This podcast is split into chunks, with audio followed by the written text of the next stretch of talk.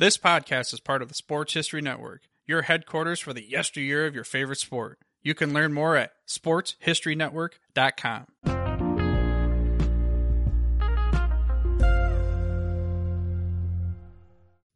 All right, everyone, welcome back to the Football Odyssey. This is your host, Aron Harris.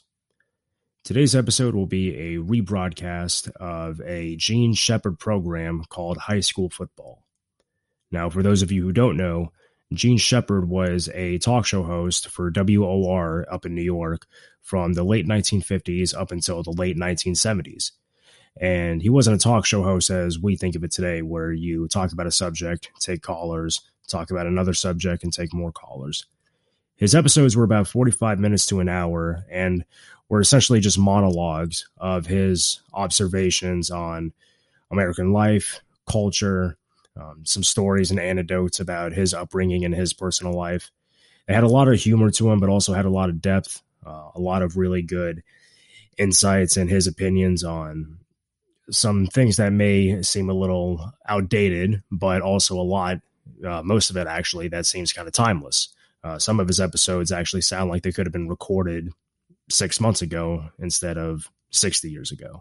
Uh, but today I have an episode for you called High School Football. And it's an anecdote about one game in his high school football career that serves as a lesson, if you will, on winning and losing. And if the name Jean Shepherd sounds familiar to you, that's probably because you heard it in A Christmas Story. He was the author of a book, of a short story collection, I should say, rather, about growing up in Indiana that was called uh, In God We Trust, All Others Pay Cash and he also co-wrote the script for a christmas story and was the narrator for ralphie's uh, voice as an adult. And that audio is actually taken from his radio program which i believe was in maybe the mid 60s um, but if you like what you hear from jean shepherd i've actually have attached uh, some links to a lot of his old radio recordings if you want to give it a listen sometime. Uh, i think he's a fascinating guy. I think a lot of the listeners will uh, appreciate his storytelling and kind of see the same merit in him that I do. Uh, so let me know what you think about him, about the episode. Uh, and also, as regarding the podcast, this will be the first episode I've released in almost a month. I believe Monday actually will be a month since I did my episode with Rick Mueller of Evaluate Sports. Uh, I've been in the process of moving and had a lot going on with the job, uh, some side projects that aren't necessarily football related, but have been taking up some time nonetheless. Uh, but I'm looking forward to getting back in the swing of things. I think I have some interesting interviews and guests lined up. Um, so thank you for your patience. Stay tuned. Um, and as usual, thank you for listening. Now, enjoy the show.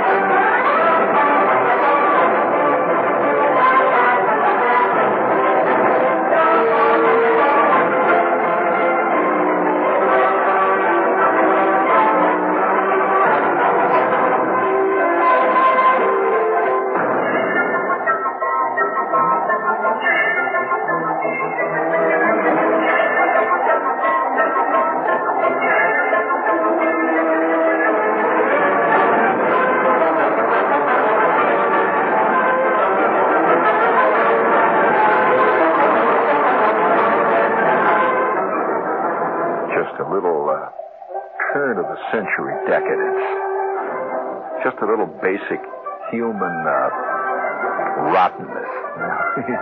With a little style, a little, uh, a little soupçon of taste, and uh, perhaps uh, the, the faintest, the faintest suggestion of uh, conviviality, perhaps, is the word I'm looking for. But then, on the other hand, uh, that can be a drag and a pain in the you know what. I mean, if it's you that's being put down. Just uh, be calm. It's going to be all right. I'm here. It's all right. Very good. Very good, Keith. Very good. And uh, of course, here it is. Uh, you know, it's a time to man to mull over his deepest, darkest, Stygian black qualities of his lost and gone soul, you know, all that stuff on Saturday. I got a letter from a guy and he said, uh, says, Shepherd, what is this? What are you trying to say? That's a good question. And uh, the question, of course, is what is the world trying to say, if anything? It's just there, you know. In fact, the other night uh, we have a little note here that we must begin this uh, this uh, seance tonight with uh, with a recognition that Jersey is at it. Of course, the the nutty state. You know that the that the state flower of the, of the Jersey is the flowering nutmeg, which uh, kind of fits with Route Nine. Uh, the the, uh, the the the shadow of the leaning tower of pizza as it falls so beautifully over the Pat Boone hamburger heaven. That uh, in conjunction with the Carvel ice cream, uh, you know, the whole thing all comes together in a kind of a nice. It's, uh, I'm not laughing. No, no. This is my world, friend. No, no. I believe in instant seat covers. Uh, I, I seriously do. Every, and every time I pass a Mr. Donut stand, I have to fight myself. I mean, you don't see David Niven having that problem. I'm sure that uh, Laurence Olivier does not find himself standing in line in front of the Dairy Queen uh, and deciding whether or not he's going to get chocolate jimmies as a big decision for the night. But uh, we would like to salute Jersey tonight. Would you please bring me a little? Uh, that's it. Very good. Ever upward and ever onward. Oh, Jersey, Jersey, we love, we love you for everything, everything you do. Oh, Jersey, Jersey, oh, how we admire thee as you sit out there and just sweat and sweat. Jersey, Jersey. Oh, wait a minute. Hold it. That's enough. Reset that, Keith. That's enough. We don't want to give him too much. Now, the only reason I'm bringing this up here tonight is we had a note here from Tuckerton, New Jersey. Um, and uh, contrary to popular opinion, there is a Tuckerton, New Jersey. This is not this is not a cheap joke. Tuckerton, New Jersey, and, and people keep doing awful things with that name. They keep changing the lettering and everything on the signs out there. It's awful. But uh, I mean, I'm just reporting. I'm not creating, you know. Why is it the reporter is always vilified for what he reports? I'm just telling you that in Tuckerton, New Jersey, uh, here a couple of days ago, they had a lost llama over there. Uh, you know what a lama, I'm not talking about the kind of llama, you know, that sits and meditates and contemplates the eye of Buddha. I'm talking about a llama llama, you know, the kind that walks around and spits in your eye. And, uh, one of the reports that came back, uh, the first sighting of the animal whose natural habitat is Peru was reported last Sunday morning. They've had a whole bunch of call, calls ever since then. Uh, this animal is about the size of a deer. Uh, he has long hair and he's twice the size of a deer, actually, with the head of a camel. So if you see something like that out there, just you know, don't don't worry, it's okay. Uh, he's uh, loose in uh, Tuckerton, New Jersey, and a report came from Waretown, where a guy said he just saw the llama running through wet cement. And we repeat, honest, the caller told police, wet cement, the llama, he's running through the wet cement. There he goes, he's leaving footprints. He, oh, he wrecked my new sidewalk and off he went into the woods. So uh, this is only in keeping with the surrealistic uh, world that we're all living in. Now, of course, you see, if, if I have always felt that if Walter Kerr saw a scene, uh, stage play, for example, down in the Armpit Theater down in the village, we'll say, and uh, it shows a, it shows a llama walking through a, a sidewalk of wet cement, and it's in a town in New Jersey. He would say the theater of the absurd is reaching. Is it? I don't know. I have never seen anything in the theater absurd that any that even remotely approaches what life is like. And uh, for that reason, I think we all need the theater, see, because it reassures us that there is continuity, and uh, there's good guys and bad guys, and everybody likes to identify. I, you know, for example, one of the great novels of all, you know, of the of the of the past uh, 25 years is uh, Catcher in the Rye, and Holden Caulfield In fact, I have a suspicion that every Holden Caulfield in the Western world listens to me. But uh, nevertheless, uh, everybody reading Catcher in the Rye, see, Holden Caulfield is this fantastic phony spotter. See, he walks around spotting phonies. Absolutely, his eye is is is uh, impeccable. He has an eye that never fails to spot a phony from a oh, from just the slightest twitch of the eyebrow. The phony he knows. Well, now uh, he's also pure and in spirit. That's one thing you got to realize about Holden. He's very pure. He's beautiful, and uh, we have to take his word for it because he tells us this. He's a very beautiful person, very sensitive. Now, uh, the thing about reading Catcher in the Rye is that everybody identifies with Holden. They never identify with the phonies. Now that's very important. Even if the guy is a phony, sitting there smoking a big fat cigar, and uh, he's saying, "Yes, indeed, of course." Uh, the point being here that we always, this is why we love the theater. Because we identify with this. And this is why we love sports. Have you noticed the, the, the current cuckoo-ness now that's going on with the Mets? Listen, I was out at the Mets.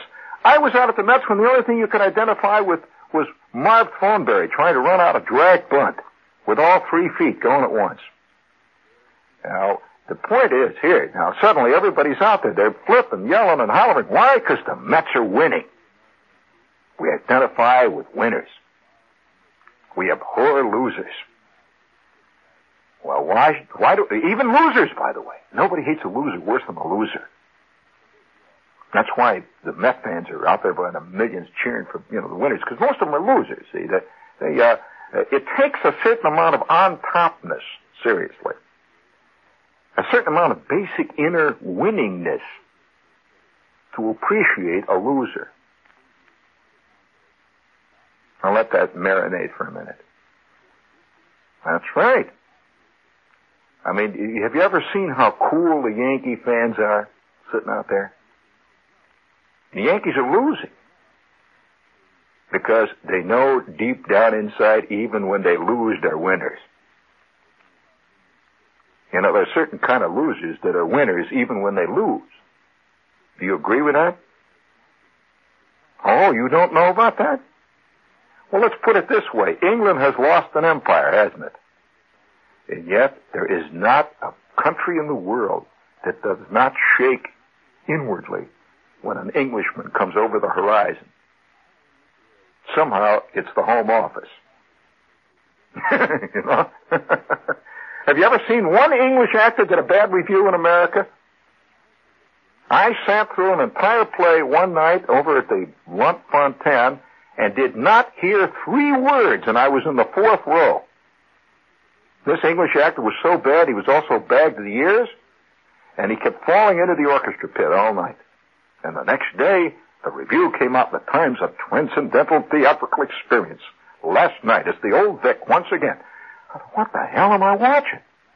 Well, I was watching perdition. I was watching, I was watching what it is, you see. And, uh, you can't beat it. Impossible. So if you guys, you know, all you guys out there that think that uh, by dint of, uh, you know, a couple of laws and getting the right jerseys, you're all of a sudden going to be, you know, you're going to be making it. Forget it. Oh no. And so this is very important to remember. Now, where did I learn this? Well, what what is the date? Well, I'll tell you what happened to me personally. Uh, sitting around, you know, I'm contemplating uh, my navel as I often do. I got a very nice navel, by the way. I like to look at it. And I'm sitting there contemplating my navel and, and uh, you know, concentrating and mulling over deep thoughts. And, and uh, I, I, once in a while, I like to come up with a concept. There's nothing like a good concept, especially a couple hours before dinner and it can digest and and uh, I bring up concepts once when the air conditioning unit is going and the the papers are blowing around in the office and once in a while four or five hundred memos come floating down from the great memo god it comes drifting in. They, they're blue. If you noticed, almost all memos, no matter where you work, are blue. We get these blue ones. They come drifting down. See, and uh, did you know that I know one guy here at the station? I better not tell anybody this, but because you know I know at the station they won't hear this, so it's all right. Uh, no, they're, oh no, no, no. Why, right now, our telephone operator is deeply involved in a program on Channel 2. She's sitting there watching that. And, uh, and I can assure you, my engineer right now is reading a Lafayette radio catalog. And uh, every salesman who works for the station is sitting in the fantail of his big, fat establishment yacht somewhere off uh, one of the Hamptons. So we had this little thing ourselves here. We can talk over this thing without any problems. Well, I know a guy for the last six months who has been handing out executive memos signing the name of a non-existent executive here at WOR. and what's worse, all the other executives are acting on it. so you, you have to pick a, you have to pick a name that, that's conceivably an executive, like C.J. Maston. And then you put a little parenthesis on it, and just say C.J. And then you, you invent a department, you see, a department that sounds official as hell, like, uh, like, uh, oh, uh, something like, uh, surplus goods tabulating. Now, you don't argue with a department like that. Nobody ever goes to it. But boy, it sounds like it's official.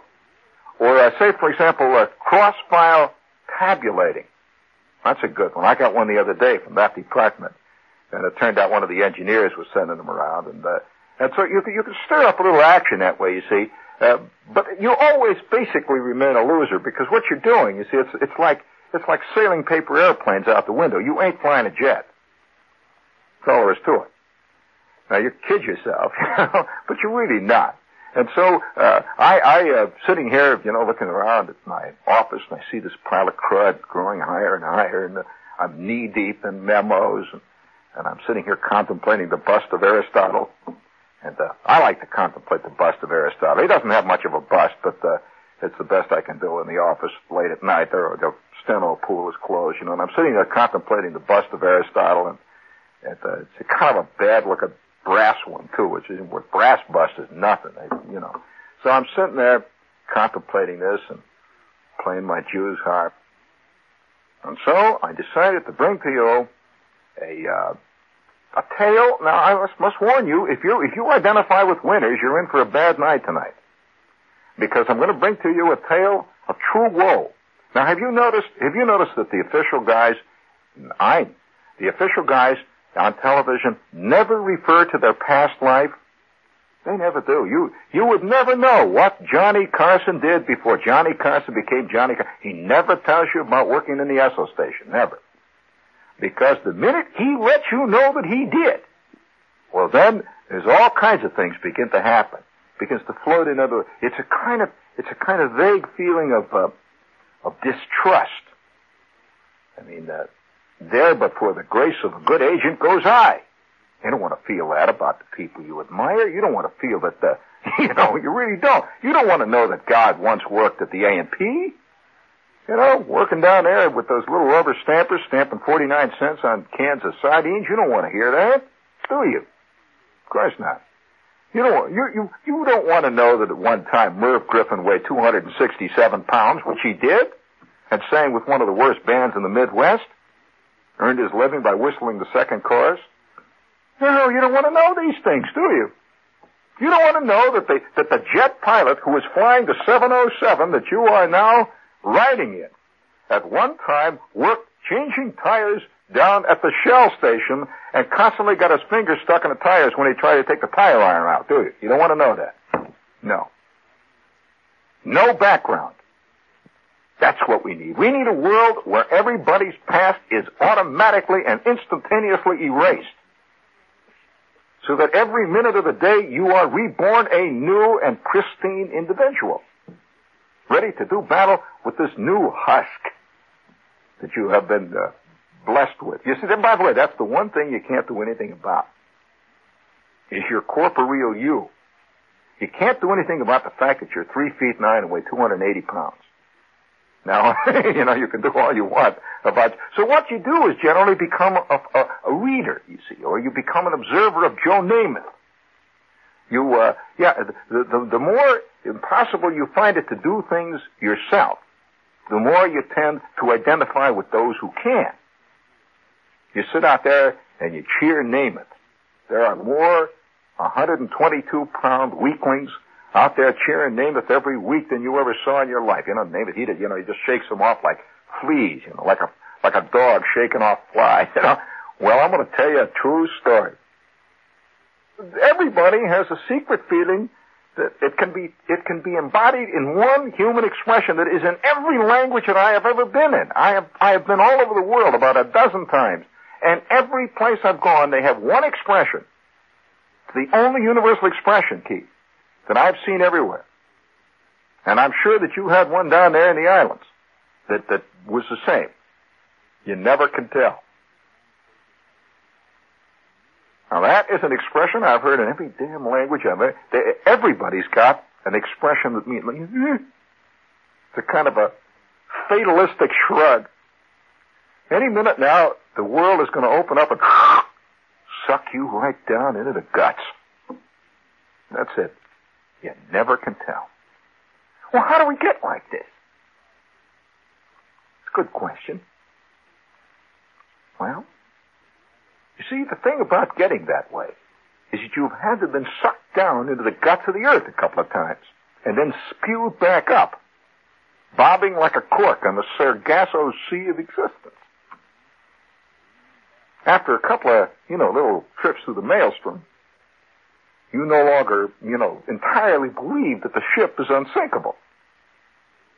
You prone to doubt the signs you know, the signs that come on every piece of equipment you get, the appliances that say shockproof, or the ones that says tested by the laboratory, or a 90 day guarantee, or you will be satisfied. You don't believe this stuff. Deeply down inside of you. When you go in and you look at a commercial, see, the commercial says, uh, you know, that. Have you noticed that every enzyme cleaner is better than every other enzyme cleaner? Somehow it seems to me there's a basic fallacy there.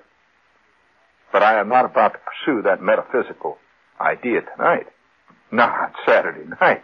There was a time when my hopes were bright. When I viewed the world as a vast, unbelievably succulent taffy apple. All I had to do was grab a hold of the stick and start chomping. So, I viewed the world as a place where guys won if they were pure in heart, if they did their push-ups, if they, uh, you know, stuck with it. Okay? I believe this firmly, without question. And one summer in my sophomore year in high school, after playing football in my freshman year, and playing incidentally on a team which went undefeated for 14 consecutive games, right? I have now been called out for fall practice. It was in August. The temperature was 115 degrees. And me and 100 guys gathered on the football field, remember, among which were the undefeated freshman team. The sun is beating down, and we started to do push-ups. Then we did rockers. Now, do you know how the rocker works? The rocking chair? That is a you know what buster. Yes, indeed. And, uh, yeah, you usually do that for well, about an hour and a half, man. And I'll tell you, either you will have a stomach that is made out of solid cast iron, or you'll be dead. There's no in between. And I was all around me. I saw the dead bodies. Yeah. I get up, you know, and I'm aching from one end of my body to the other. Then we did this one. How about the squat? Do you like that one? That's a goodie. You just keep squatting and your knees are banging away and clicking and rapping like castanets. You know how your knee cracks? Well, you ought to try that for an hour. Just squatting up and down in the sun. Just squatting. They go, one, two, squat. One, two, squat. One, two, squat. And every time you go down, your left knee goes, one, two, squat. One, two, squat. Well, after a while, it gets you in the calf of the leg, it gets you in your behind, it gets you up in the back of your neck. Then you get up and the guy says, Oh, no, you guys, we're to do push-ups for the next 20 minutes. I don't want no guy out here to do less than 100 push-ups. All right, let's go. Straighten up that back and put that butt down. All right, here we go. One, two. You start the push-ups. All right, this is done for four and a half hours. And then after uh, two weeks of that, you feel like you are as solid man as a bowling ball. You are hard as a rock. Then you start scrimmaging. First gradual. And then at the end of the third week, the big cut comes. The coach says, this is it, men. The first game will be next week. And, uh, it's been a pleasure working with all you guys. You know, some guys don't make it, other guys do. And this is not saying nothing about you guys that didn't make it.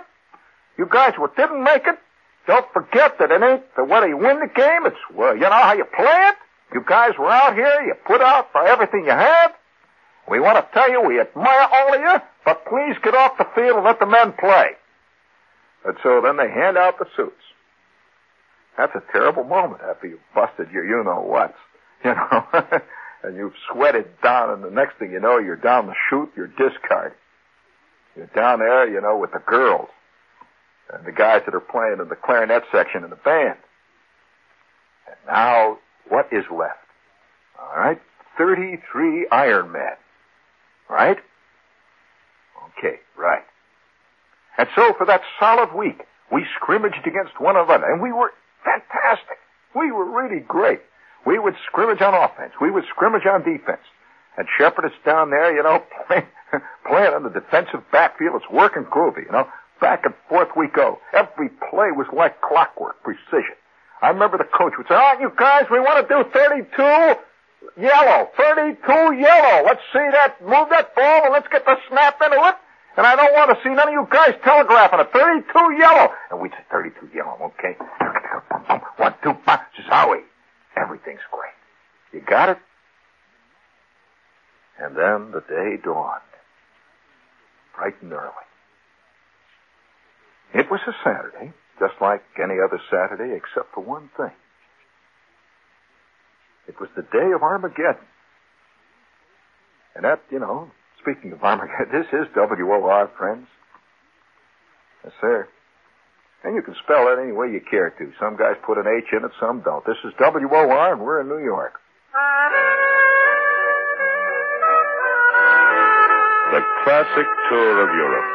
The grand tour. To London with its palaces and pubs. To Paris, city of light and the eternal city of Rome. Now you can take the grand tour with Qantas. Fly Qantas on a tour that treats you better all around. From New York, $662 for 21 days of Europe, complete with guides. The Grand Tour. See your travel agent and fly Australia's round the world airline. Fly Qantas. Qantas treats you better all around. Treats you better all around. London, Paris, Frankfurt, Rome. Zurich, Amsterdam, and home. Qantas treats you better all around.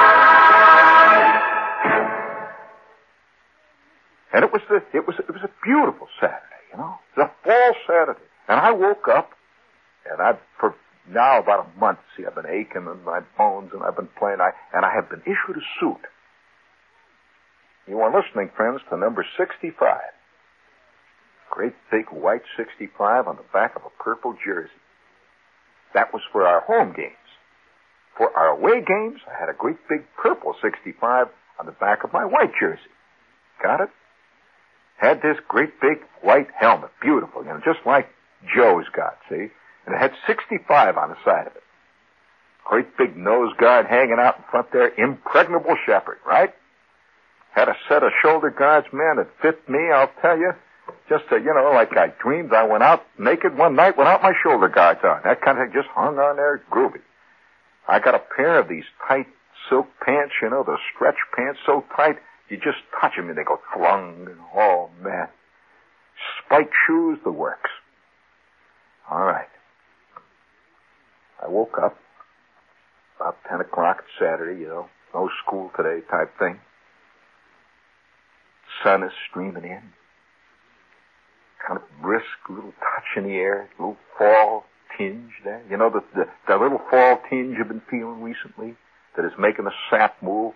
More than one guy now is reaching into his closet again saying, you know, Charlie, I think I'll get to work on that novel that I've been working on.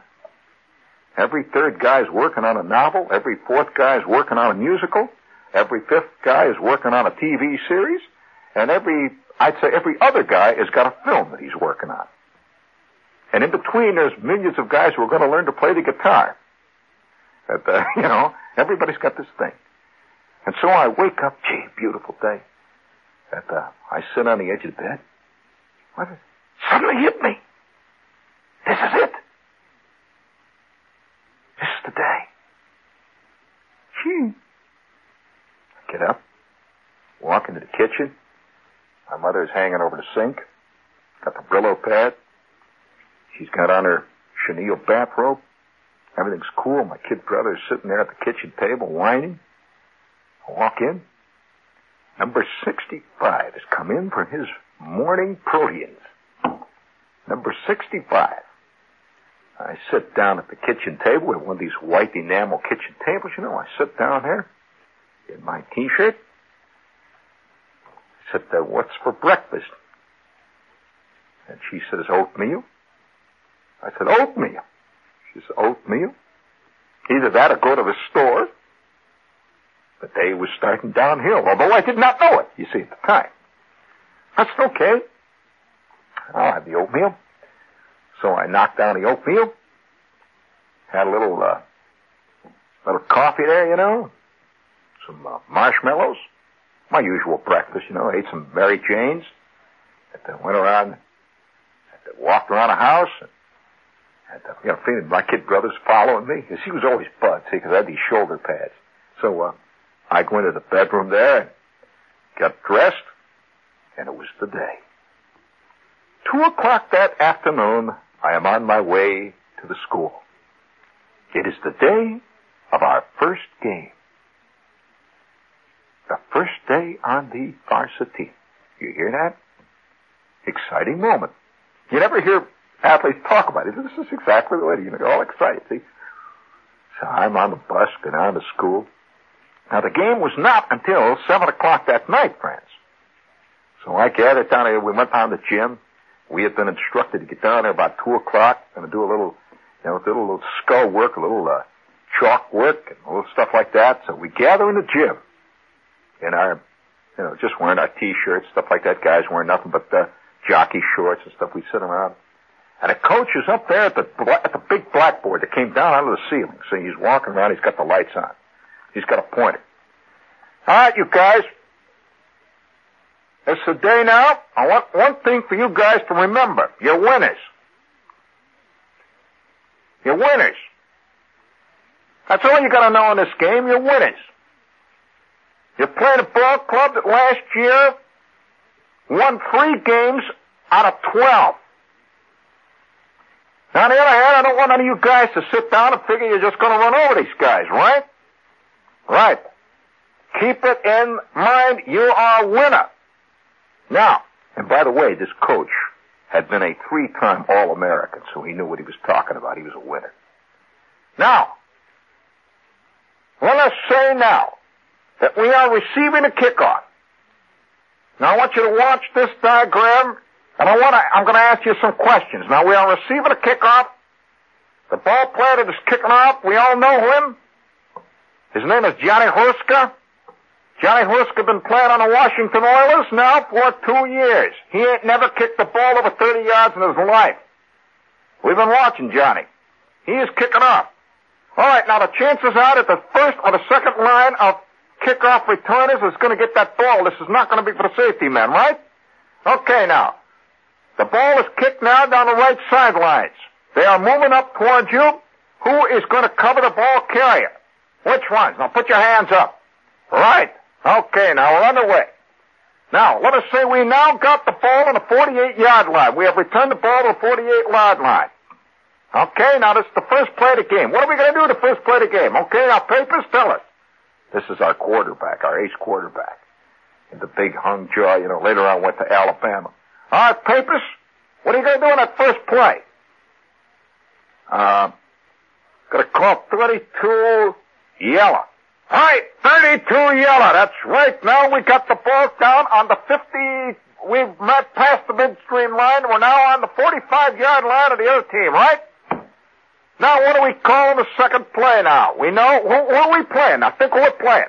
What kind of a pass defense have they got now, Papers? Uh, 44 green. Right. All right. Now, we are now within striking distance. We are on the 12-yard line.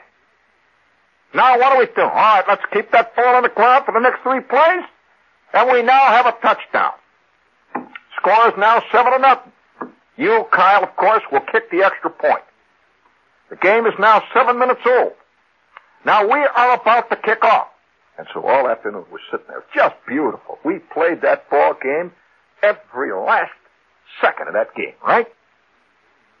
Every second. By the way, the game wound up 37 to 6. We were total victors. It is now 6 o'clock in the evening. And so with that, they set up the tables, and the coach says, now I want you guys to eat very late before the game. We brought in some stuff for you guys to eat. We want a little salad, maybe some orange juice, a couple of hamburgers, and that's all. I don't want none of this stuffing. We're going to take it easy. We want to keep them guts flat. And we're going to move tonight. One thing we're going to do, move, move, move. Always move, move. We want you to go after them, after them, move. Ah, boy, we're getting up there, see. You can see our teeth flash. Ah, angry. So we're eating the hamburgers, you know, and I'm hitting a couple of guys and they're hitting me, and I get out of the way, and we're getting bugged. That, that tremendous, that, that great well stream of aggressive humanity is beginning to flow up like a, like a, like an exploding volcano inside of each one of us. Guys are getting caught, and you can see these angry, slit eyes beginning to develop. You can see canine teeth hanging down over lower lips. Ah! Guys are fighting. And now we start suiting up. That's always a groovy moment. You, know. you go in, into the dressing room, start putting on the suits. And Shepherd is getting all suited up. You know, the guy comes up and down. We had this guy, Mr. Wilson, who was the trainer. And he's walking up and down. He said, all right, now I want all you guys to make sure you got the tape. Uh, put on the tape and pull it tight. Let me, let me check your tape. Tape on the knuckles, you know. We got the tape on the elbows. And we got tape all over the knees and all that. Putting on the shin guards, putting everything on, you know, pulling it all up. Getting these pads up cool and tight. And then finally, at 6.35, I stand up in front of my locker.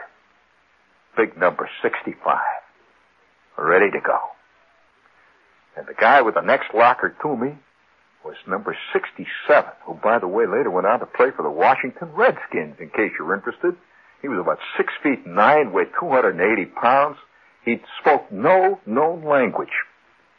He was totally inchoate. That's right. All we knew is that his name was Al. Big Al. Uh-huh. And Al would get up there, and he just breathed all the time. And he breathed through his mouth. You'd hear him breathe. He was like a rhinoceros. And Al was standing next to me, and he's sweating. He just sweat. You could see the hair growing out of it. From the back of his neck, it's growing out to his uniform. It's like a big Al. And there we are.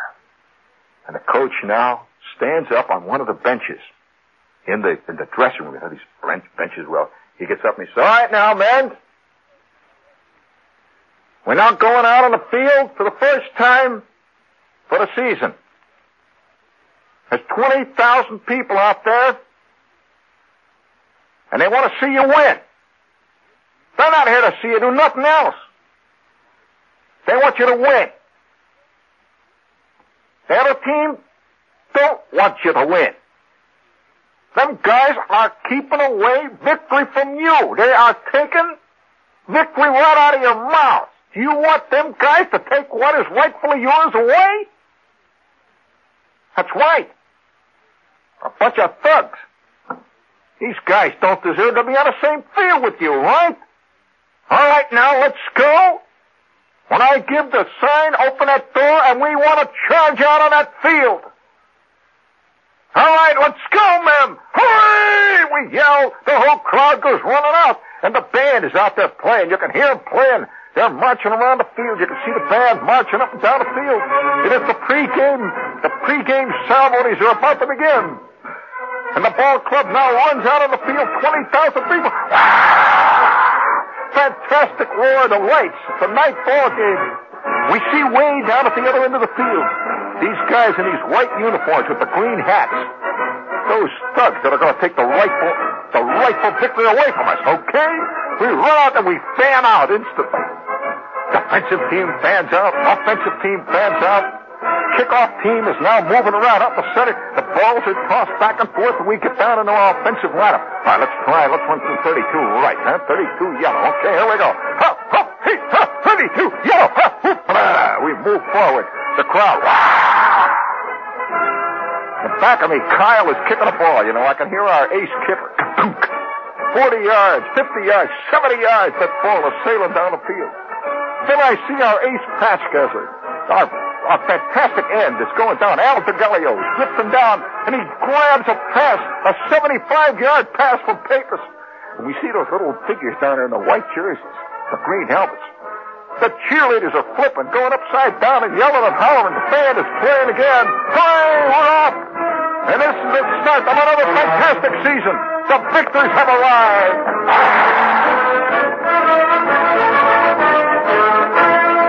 It's a little like uh, Napoleon and his marshals arriving before the gates of Moscow with the bands playing.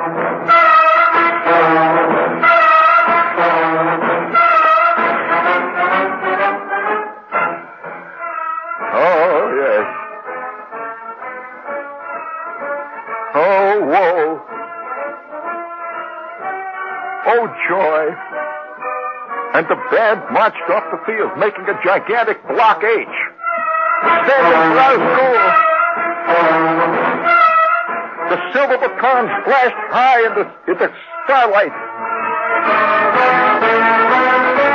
You could see all those little cheerleader chicks flying up and down, their little old bottoms and bouncing up in the air. There.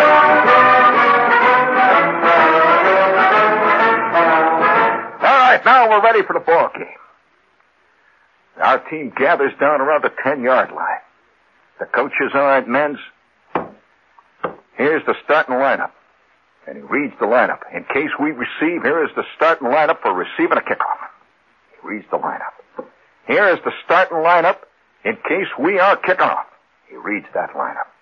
All right, men, let's get ready to play ball, and here we go. Ah! We give another yell. We all grab our hands. You know that bit where everybody grabs the hands, and we go running towards the bench, and we see the captain of our ball club and one of the big tackles from last year. They're out there at the 50-yard line, and now they are flipping for the for the kickoff return or the kickoff kickoff. The coin goes into the air, drops down into the ground. I see the referee go down on his knees looking for it. They can't find the dime. It's down in the grass. They crawl around. It's A little bit of argument. And then one of the trainers runs out and gives him another dime. They flip the dime up. Little did we realize this was an omen. That dime, by the way, belonged to our coach. It was his lucky dime. They flipped the dime up. and then, then I see the signal. The other captain has got the kickoff. He has won the, he has won the toss, and they have elected to kick off. Completely confounding us. He points down like, cause they had a win, see? He points down like that. They trot down. That means I'm out on the ball field. And so Shepherd trots out into the second line of receivers, you know, looking around. First big game. The varsity. I look back and I could see papers. I see a couple of other guys stretching, moving, you know, back and forth we go. And I could see that line of, that line of kickers down there, that line of the kickoff team moving into position down there. I see that big kickoff man, that Johnny Ruska. He's about 19 feet tall, big, heavy set guy, you know. All he does is kick. We know he don't kick no more than 30 yards at a shot, you know. But he hit, he used to kick these hard, bouncing ground balls that would come slithering. They were built for, for picking up, you know. He moves back. You can see the big pieces of tape that he's got on his knuckles. He moves back, he spits. And somewhere off in the somewhere off in the distance, the band began to play. See, the pep song. You could hear them playing softly. See, here it goes. They're sweeping up. You know how the team. You can hear the whole crowd counting off. You know, one, two, three, four. As he moves up the kick, and then boom, that ball is in the air. 190 yards he kicked it. The son of a gun kicked it over the end zone into the stands. Well, we have not taken this play into account. We now got the ball on the 20 yard line. All set. Shepherd is down in the, Shepherd is down position. All set now. And the Papers has called places. All right, 32 yellow. You heard what the coach said. Let's him 32 yellow to begin with, right? We'll probe their line. Looks like they're using a six-man line, all right?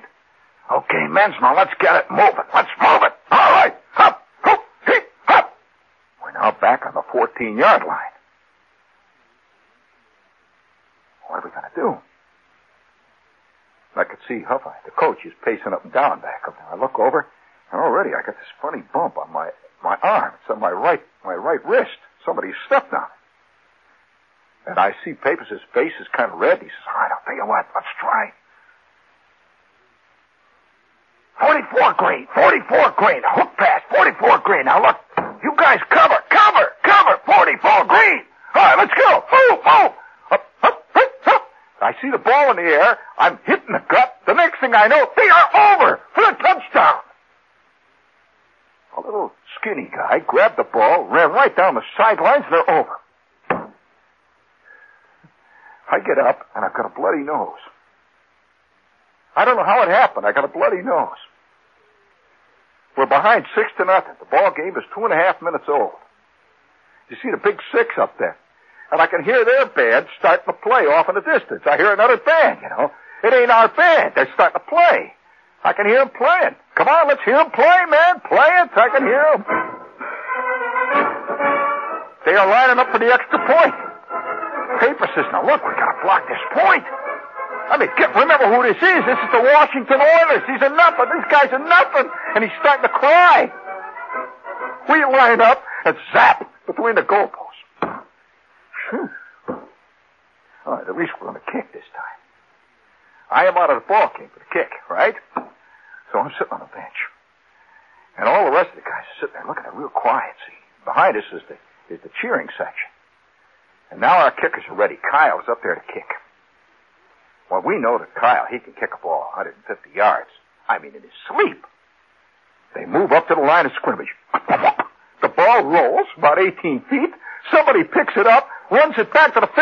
He's down to the 45 yard line. He's down to the 40. He's down at the, and he's nailed at the 28 yard line. They're on a 28 yard line. Our 28 yard line. Dead silence on the bench. The game is now eight minutes old.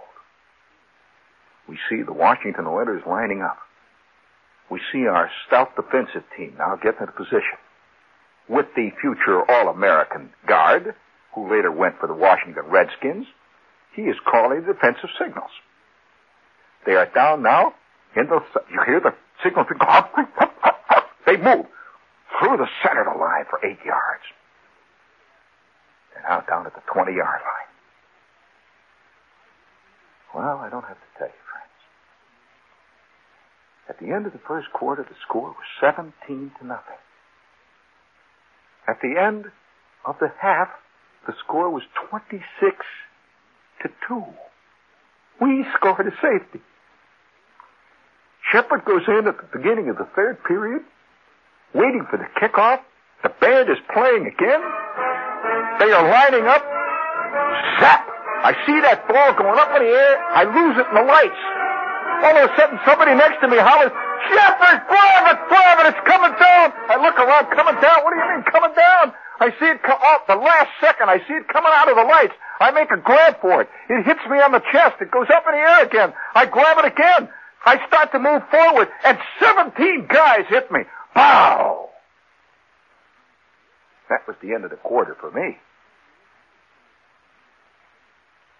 Well, the third quarter went even worse. We were trailing 49 to 2 at the end of the third quarter, and it was obvious what was happening. What wasn't obvious to the fans was what was happening in the huddles. It's a very different atmosphere. Very different. I remember halfway in the third quarter, we are down on possibly our own 17 yard line. The last four plays have netted us a minus 16 yards. Papis, our, our ace quarterback, his eyes are streaming. He's crying. What are we going to do? What do you want? What do you, you guys got any ideas? What play do you want? What do you want to, any ideas? Come on, Al, for God's sakes, you got any ideas? And Al says, kick. Yeah, yeah, let's kick. Let's get rid of it. Let's get rid of it. And so up into the up into the formation, you, you don't see this from the stands, and we go charging up. And I remember Kyle going back to kick, and that line comes through like butter. They come through, and I'm trying to block, and I see Kyle with the last instant, his foot goes up, the kick is blocked. It goes high in the air. It's coming down to me again. Down it comes, whap! That was the end of the ball game for another eight minutes for me. And the last minute we played out, it started to rain. The rain is coming down in sheets. The score is 63 to 9. The rain is pouring down in sheets, and the band started to play. By now, three quarters of the fans have left. You could see them just streaming out of the stadium. You could see the buses moving out. We are playing out that last minute of the ball game. That last minute it happened. That last miserable damn minute it actually happened. We are back on the 12 yard line. Papus is down in the huddle. He says, 44 green. For the last time, you idiots, 44 green. Remember to play. Do the play like we did in, in practice. 44 green, green. Don't you remember? And I remember going up into the up in a position, and I could see 44 green all of a sudden in my mind on the blackboard. I could see it 4-4-G, and I could see all the little lines, and the red arrows, and the blue arrows, and the yellow arrows, and mine one, my little line, which was a purple arrow. I saw my purple arrow, see? So I saw 44 green. I'm down in the mine. Hup, hup, wait, four, four, green, hup, two. The ball is next. The play was unbelievable. Like clockwork. We scored from the 12-yard line. Zap! And the Washington Oilers stood for a second, just looked. We scored from the 12-yard line. As we trotted up the kick to that extra point, Paper said, We booted it. We could have done that all night, you idiots. We booted it. We booted it. With that, Kyle kicked the extra point. And the gun went off. The ball game was over. We lost the first game 63, friends. I repeat, 63. I ask you to think of the score to 15.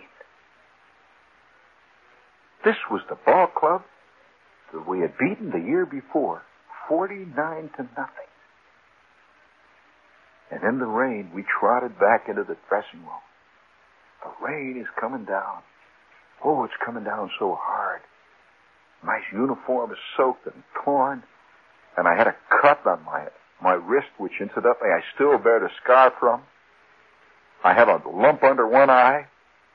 I have a rib which still hurts me sometimes when I wake up at three o'clock in the morning, where a guard caught me with his knee. And we trooped into the dressing room. I remember the coach not saying anything. Doesn't say anything. He's got a clipboard. He's sitting at his desk. We come trooping in, we sit down, every one of us. I open my locker. My uniform is all dirty and cruddy, that beautiful brand new number 65, which I was so proud of. And Big Al was sitting next to me. I mean, as much as he ever sat. Al sort of squatted, you know sitting next to me. He was. Al, by the way, was the only one that played football that night. Al, who was, was a one-man line. Al, who had made something like 74 tackles. Al, who had blocked three kicks, intercepted two passes. Later, a star for the Washington Redskins. He just sat there with those two little BBs that he used for eyes, those two little red BBs. He didn't care whether we won or lost. He hit a lot of guys, that's all. I got up. I walked across the room, The heat was coming out of the showers, and my knee was beginning to swell. The coach got up on the seat finally with his clipboard. We said nothing. We just sat there. The smell of sweat. The smell of defeat. You know that defeat has a smell? I tell you, friends, the adrenaline works very different when you're scared and losing than when you're winning. And that's what makes the smell. You walk into the Mets dressing room after they won a doubleheader against the Cubs, and it smells like the sweet elixir of paradise. You walk into there after they've lost three straight to Pittsburgh, and there's a strange jungle, a, a, a, a smell of lost and gone and dead things. And that was the first time that I'm smelling that smell. And the coach now stands up. He's wearing his, he's wearing a civilian suit. He's wearing, no, no, the theme up. He's wearing his civilian suit. When I point that means the machine. He's wearing a civilian suit. He's got a clipboard. And I remember trying to stop the blood as it's running out of my nose as he's talking. I had this great big wad of Kleenexes that some of the guys had handed me. Just a big wad, and I'm holding it like this, and I can taste the blood. It's running down. I've got a cut lip that comes down from the left nostril almost all the way down to the mouth itself. It's cut. My tooth has gone through it. You ever try that, friends, on a good, quiet Saturday night? It sure kills your social life. Tell you that. I'm sitting there with this Kleenex with the blood dripping into it. And Al is sitting next to me, sweating. He's sitting there like King Kong after a nice afternoon on the Empire State Building. And the coach says, didn't say much actually. We expected to yell. It's all right.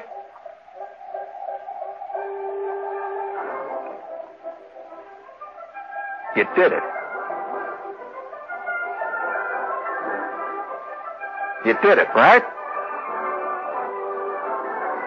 He holds up the clipboard. So I had here in his clipboard every last mistake what you made tonight. You notice I ain't got no more room for paper? I'm going to thin this clipboard out. I'm going to tell you another thing. If we pull this again next week, we're going to have a lot of new guys sitting in this dressing room. The next week, we lost 49 to 12.